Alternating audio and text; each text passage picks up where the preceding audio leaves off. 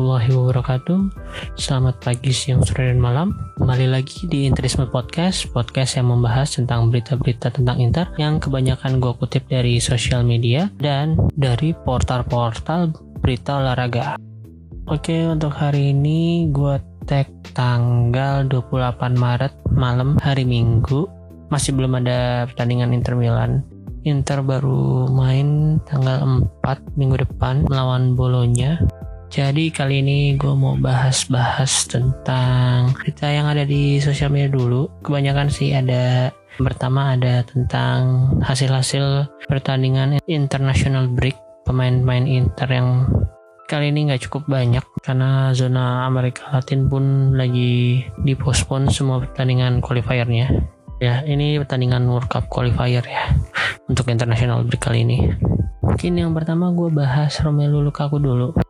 Romelu Lukaku main di Belgium. Kali ini jadwalnya dia main tiga pertandingan di international break ini. Kemarin dia berhasil menang di dua pertandingan. Pertama, pertama melawan Wales dan kedua melawan uh, Republik Ceko di kedua pertandingan tersebut dia berhasil mencetakkan satu gol masing-masing.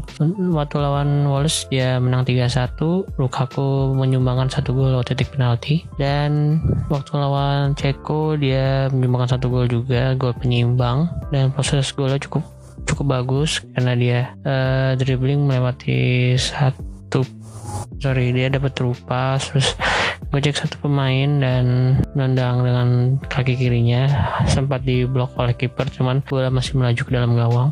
Dan pertandingan ketiga uh, dia akan melawan Belarusia tanggal 30 jam 9 kurang 15 waktu setempat. Harusnya sih lawan Belgia lawan Belarusia Belgia nggak perlu ya nurunin Lukaku 90 menit. Atau nggak usah dimainin sama sekali ya semoga.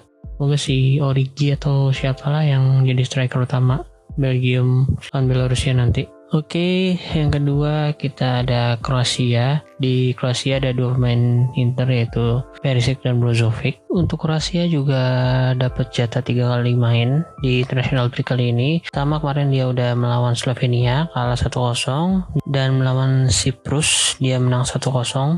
Di pertandingan lawan Slovenia, Perisic dan Brozovic main full 90 menit, sedangkan di pertandingan lawan Cyprus kemarin hanya hanya Brozovic yang main full 97 menit dan Perisic cuma main 77 menit kemarin. Pertandingan selanjutnya Kroasia akan melawan Malta tanggal 30 sama kayak uh, Belgia jam 8.45 waktu setempat. Dan kabarnya pelatih Kroasia ini si Zlatko Dalic katanya sih nggak akan menurunkan Brozovic atau akan mengistirahatkan Brozovic dan Luka Modric. Nah, berdua pemain itu udah main 90 menit penuh di dua pertandingan sebelumnya. Kalau untuk Perisic sih kayaknya masih akan diturunkan oleh si Dalic ini. Kayaknya sih kalau pelapis Perisic sih kalau di Kroasia harusnya si Ante Rebic ya. Ya semoga Ante Rebic besok yang main lebih banyak lah. Oke, okay, next ada Denmark. Di Denmark Inter ada satu pemain yaitu Christian Eriksen. Sejauh ini Denmark sudah main satu kali melawan Israel dan menang 0-2. Di pertandingan itu Eriksen main full 90 menit dan saat gue take ini sebenarnya si Denmark lagi main lawan Moldova. Udah half time nih skornya sementara 5-0 cuman di starting line up 11 pemain pertama nggak ada nama Christian Eriksen, Simon Jair sama Martin Braithwaite. Kayaknya diistirahatkan oleh pelatih Denmark. Karena di pertandingan selanjutnya Denmark akan menghadapi Austria yang, yang cukup berpotensi jadi kuda hitam untuk World Cup qualification zona Eropa ini. Kan ada nama-nama kayak David Alaba, Valentino Daniel Lazaro, Stefan Leiner, dan Marcel Sabitzer. Cuman sih di atas kertas harusnya Denmark uh, masih bisa mengatasi Austria karena masih ada pemain-pemain bagus lainnya juga kayak Holberg, Christian Poulsen, Martin Braithwaite, uh, Michael Damsgaard, Lasse Schoen. Ya, semoga aja lawan Austria besok Erikson nggak main full full banget ya begitu. Udah leading dengan skor meyakinkan udah ditarik keluar. Karena lini tengah Denmark juga cukup solid untuk rotasinya. Oke selanjutnya kita ke Romania. Di Romania ada Ionut Radu meninter yang dipanggil oleh timnas Romania untuk World Cup qualifier kali ini. Kemarin dia udah menang lawan Makedonia Utara di pertandingan itu si Florinitas jadi kiper utama, Ion Trado nggak main sama sekali. Kemudian pertandingan kedua mereka akan lawan Jerman malam ini kayaknya. Kalau di sini jam 8.45 waktu setempat. Uh, kalau dikonversiin ke Indonesia gue kurang tahu jamnya. Dan terakhir Romania akan melawan Armenia tanggal 31 di dua sisa pertandingan Romania ini sih kayaknya Radu tetap nggak akan dimainin oleh pelatih Romania. Karena sampai saat ini Radu juga belum pernah turun ya di pertandingan resmi Inter. Itu yang sedikit membuat ragu pelatih Rumania kayaknya untuk menurunkan Radu langsung di pertandingan kompetitif apalagi ini World Cup qualifier ya. Kalau lawan Jerman sih kayaknya nggak akan dimainin dia. Cuman ya gue sih berharap lawan Armenia dia diberikan kesempatan lah. Apalagi kabarnya nih si Handanovic sebenarnya udah dikabarkan. Baru aja hari ini dikabarkan udah negatif covid ya. Sedangkan tiga pemain lainnya si The Fridge, Vecino dan D'Ambrosio masih positif. Cuma nggak tahu nih uh, apakah Conte akan memberi waktu ke Handanovic untuk pemulihan. Atau langsung mainin Handanovic langsung di pertandingan lawan Bolonya. Makanya gue harap pertandingan Armenia Radu bisa main sehingga ada gambaran lah Conte uh, tentang permainan Radu di timnas Romania sehingga dia bisa berani menurunkan Radu versus Bolonya dan mengistirahatkan si Handanovic.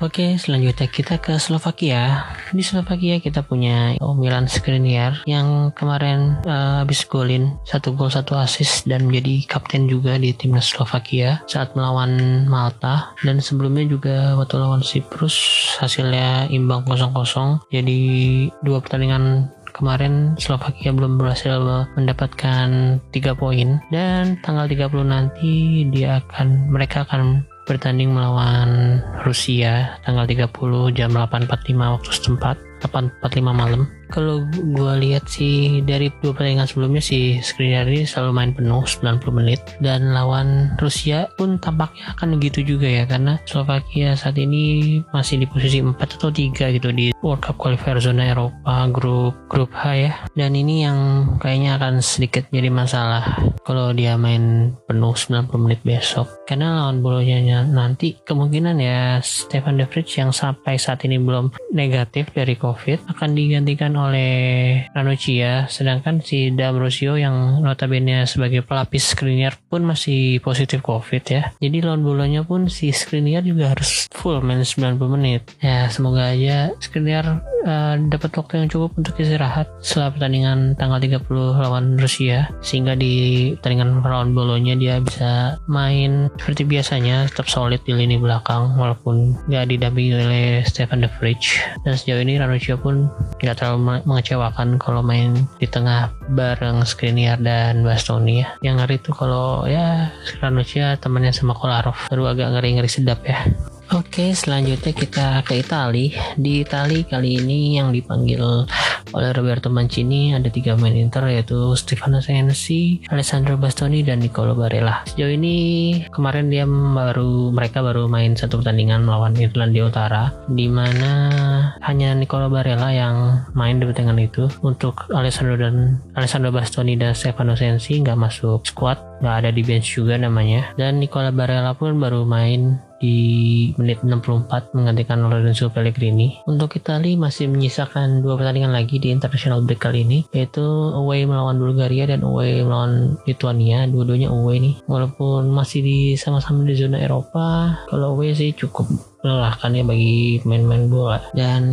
besar kemungkinan sih si Barella akan main penuh nanti malam di melawan melawan Bulgaria setelah sebelumnya kemarin hanya masuk sebagai pemain cadangan. Dan juga karena kabarnya ada beberapa pemain Sassuolo atau Juventus ya yang mengalami cedera sehingga mereka kabarnya dipulangkan ke klubnya masing-masing. Salah satunya ada Domenico Berardi. Kalau kali ini gue justru berharap berharap kalau si Stefano Sensi lebih banyak dimainkan daripada si Barella Vela karena supaya bisa mengembalikan touch-touchnya yang hilang di beberapa pertandingan uh, saat membela Inter kemarin. Ya karena dia juga main gak cukup banyak ya jadi kurang menit bermain. Ya semoga aja Roberto Mancini yang tampaknya masih sangat percaya dengan kualitas Stefano Sensi ini karena padahal dia banyak gak main musim ini tapi masih aja dipanggil ke timnas semoga aja di dua pertandingan ini dia bisa main full atau seenggaknya. Minimal 60 menit lah. Untuk Bastoni sih juga kayaknya akan dimainkan ya. Besok karena si Bonucci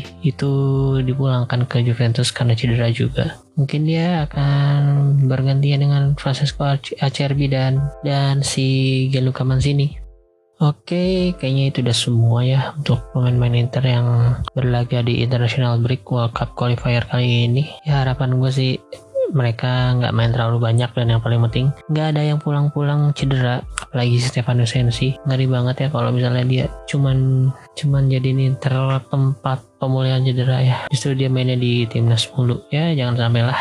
Oke, kita ke berita selanjutnya yaitu yang lagi yang lagi banyak diperbincangkan juga di timeline sosial media. Karena Inter sudah mengumumkan kalau hari Selasa nanti tanggal 31 Maret atau awal April ya kayaknya 31 Maret sih. Uh, mereka akan meluncing logo baru yang sebenarnya udah beberapa kita lihat di sosial media udah bertebaran juga rumornya. Kalau logonya akan lebih simpel seperti yang kekinian lah atau zaman now kayak Juventus. Cuman kayak huruf kayak huruf I dan M yang dikelilingi oleh lingkaran dan dan kayaknya akan mayoritas berwarna emas hitam emas. Dan kembali ada akan ada bintangnya lagi setelah kemarin bintangnya sempat dihilangin dari logo. Kemarin Inter merilis video teasernya yaitu video perubahan atau transformasi logo-logo Inter dari tahun ke tahun. Mungkin gue akan sedikit membahas secara cepat logo-logo Inter. Itu tahun 1908 tahun didirikannya Inter. Logonya itu mirip-mirip dengan logo Inter yang sekarang. Sebenarnya itu ada huruf FC dan IM dikelilingi oleh lingkaran hitam dan biru. Kalau menurut Footy Headline logo pertama Inter ini dibuat oleh pelukis Giorgio Mugiani salah satu klub founder juga dan terinspirasi dari klub British, klub Inggris. Ya style ya style kayak klub-klub Inggris saat itu. Simple monogram gitu kayak gabungan dari huruf-huruf inisial awalnya dan warna hitam biru itu sebagai identitas Inter Milan dari awal sudah berarti sudah lebih dulu ber berkostumkan hitam biru atau biru hitam sebelum Atalanta karena barusan aja juga gue baca dari tweetnya Om Budi Winkin kalau Atalanta tuh sebenarnya waktu berdiri tahun 1997 satu tahun lebih awal dari Inter dia awalnya jersey-nya itu identik dengan warna hitam putih. Nah baru pada tahun 1920 setelah mereka merger dengan Bergamasca mereka menggantikan warna identitasnya menjadi biru hitam juga sama kayak Inter. Nah, kemudian pada tahun 1929 Inter mengganti logonya dengan ada tulisan Ambrosiana di tengah-tengahnya. Sebenarnya sih kalau menurut headline ini ada di tahun 1925 Inter juga sempat menggantikan logonya, tapi itu lebih agak sedikit lebih kompleks karena ada pilar dan di situ mulai ada unsur-unsur ular, ular berwarna hijau di logo Inter tersebut. Cuman yang dimasukkan di video Inter ini langsung loncat ke tahun 1929 kalau gue baca di beberapa artikel sih Ambrosiana ini kayak ada muatan politik ya di belakangnya. Mereka itu kayak kumpulan orang-orang elit atau orang-orang kaya di Itali. Dan ciri khas dari Ambrosiana ini uh, Red Cross Milan itu kayak lambang PMI lah salib Milan warna merah gitu. Cuman gue juga kurang paham jadi ya gue nggak akan bahas lebih dalam tentang Ambrosiana ini. Nah kemudian pada tahun 1933 Inter menggantikan logonya lagi. Dan cuman bukan logo doang yang diganti pada saat ini yaitu nama timnya juga diganti ya. Kalau di sini sih ada tulisan Asociazione Sportiva Ambrosiana Inter. Nah, nama ini dipakai oleh Inter pada dalam periode periode sekitar 1929 sampai 1945 ya karena ya itu kabarnya merger-merger juga dengan beberapa klub sosial atau atau si Ambrosiana Ambrosiana itu makanya namanya ada unsur-unsur Ambrosiananya dan akhirnya pada tahun 1945 Inter kembali mengganti logonya. Kembali ke awal seperti awal lagi cuman ada sedikit perubahan warna doang di tulisan FCIM dan background background tulisannya. Dan tetap dikelilingi oleh warna biru hitam. Dari nama pun setelah perang dunia kedua ya World War II selesai uh, Inter kembali mengganti namanya menjadi Inter Milan lagi Nah, kemudian pada tahun 1960, Inter mengganti logonya lagi. Kali ini lambangnya itu bentuknya nggak bulat seperti sebelumnya, yaitu kali ini agak oval, oval vertikal dengan tulisan FC Inter dan ada unsur-unsur ulernya nih di tengah nih. Cuman warnanya udah memang tetap dominan hitam biru tapi tulisannya ada warna kuningnya dan ular juga warna kuning cuman ternyata logo itu nggak ber nggak bertahan lama karena tahun 1963 Inter kembali mengganti logonya lagi kembali seperti awal lagi. Cuman kali ini ada udah mulai ada aksen-aksen list-list emasnya antara warna di antara tulisan FCIM warna hitam dan warna biru itu ada list-list emasnya. Nah pada tahun 1979 ada perubahan lagi yaitu sekarang logonya ada ularnya lagi nih. Dan bentuk crestnya beda lagi nih. Sekarang bentuk crestnya seperti shield atau seperti perisai. Dan ada garis menyilang biru hitam ada ular dan ada satu bintang. Mungkin itu menandakan uh, juara ya satu 10 kali juara ya dan kemudian tahun 1988 ganti lagi sedikit ada penambahan yaitu di atas shield yang tadi. Itu ada tulisan Inter itu doang sih. Gak lama berselang setahun kemudian ada logo baru lagi eh kembali lagi ke logo awal lagi. Logo FCIM bulat itu cuman ada penambahan bintang nih mungkin karena ya yang seperti gue bilang tadi udah dapet 10 kali juara saat itu.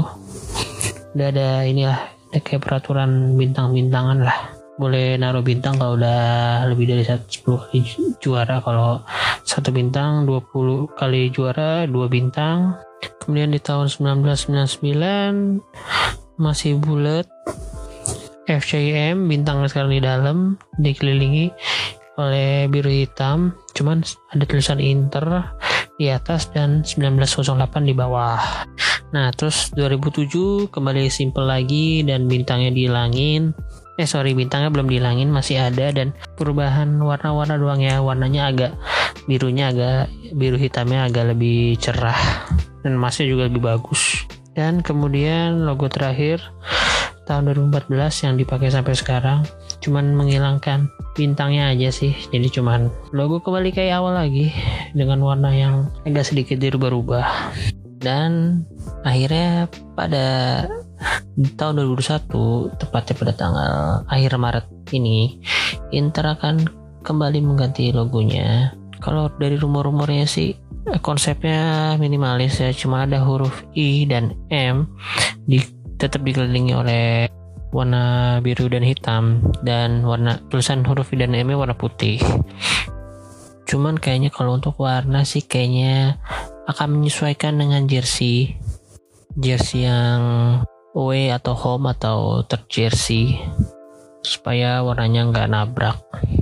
Cuman kalau yang reguler sih yang itu yang tulisan IM warna putih terus ada lingkaran biru dan lingkaran hitam mungkin kalau itu benar-benar kerja uh, konsep yang sebenarnya itu kayaknya pertama kalinya ya lingkaran biru lebih dulu daripada lingkaran hitam. Karena sebelum-sebelumnya itu setelah tulisan huruf FC, FCM di lingkaran tengah lingkaran hitam dulu baru biru Oke, untuk logo sih kita tunggu aja. Semoga hasilnya bagus dan selain logonya bagus juga prestasinya bagus lah di dengan logo-logo logo baru yang akan di launching besok. Semoga bisa langsung Scudetto juga. Amin.